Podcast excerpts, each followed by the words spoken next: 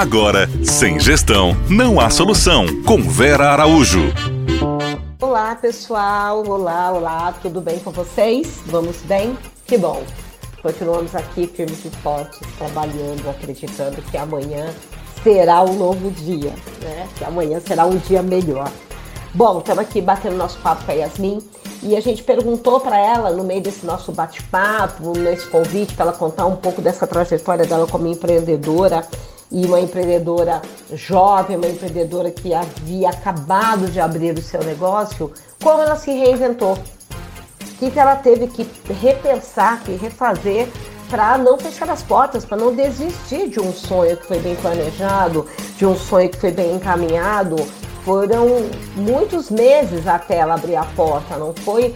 Foi realmente feito dentro de um processo de gestão muito bem pensado. E ela conta nesse episódio pra gente mais um pouquinho do negócio dela. Obrigada, Yasmin! Atualmente, né, eu tô com uma proposta totalmente diferente do início. Eu encerrei o delivery de comidas frescas, depois de um bom tempo aí trabalhando em cima disso.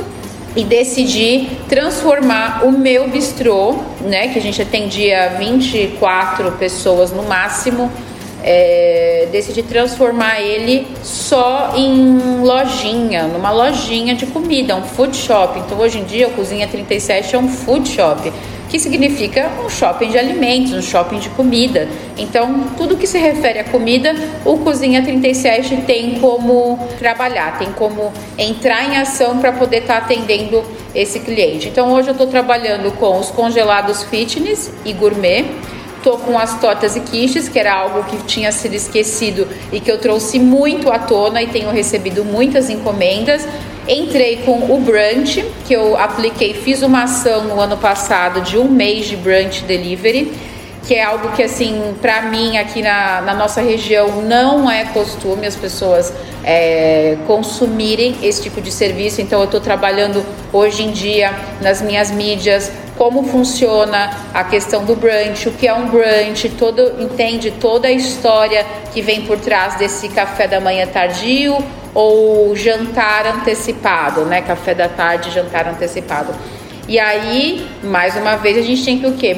Trabalhar as mídias sociais, que hoje em dia é isso, hoje em dia é Instagram. Você tem que não só postar comida e foto do seu produto, mas sim contar um pouco de história, ter um pouco de alma, ter um pouco de humanização com relação você, sua empresa e o que está acontecendo no mundo. Então a gente na época também fomos o primeiro delivery da cidade a usar o sachê de paninho de álcool em gel 70%, ninguém entregava, tanto que nas nossas primeiras fotos profissionais todas iam a marmitinha montada e o sachêzinho do lado. A gente colocou isso para ficar em evidência, passou 15 dias, 20 dias depois, a cidade inteira agregou a ideia e foi bem bacana porque a gente precisava desse cuidado mesmo, a gente precisa, e até hoje a gente aplica isso de mandar esse álcool para os clientes em tudo que eles pedem aqui.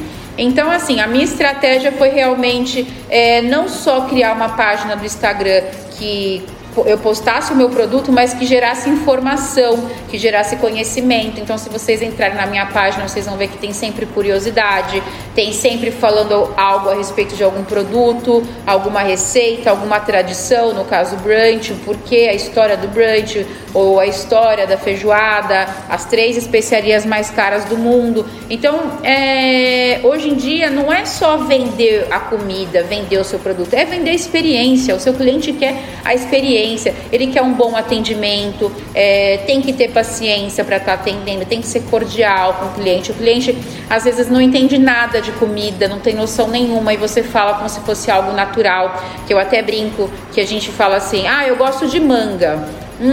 Tá, que manga? Como assim manga? Eu gosto de manga. Você entende que é a manga fruta ou é a manga camiseta? Eu tô me referindo a uma blusa de manga ou a fruta? Entende como tem que ter essa comunicação clara? E para quem tá ouvindo, às vezes não tá claro. Para mim tá claro, eu tô falando da fruta, mas pra pessoa pode ser a camiseta, a manga da camiseta.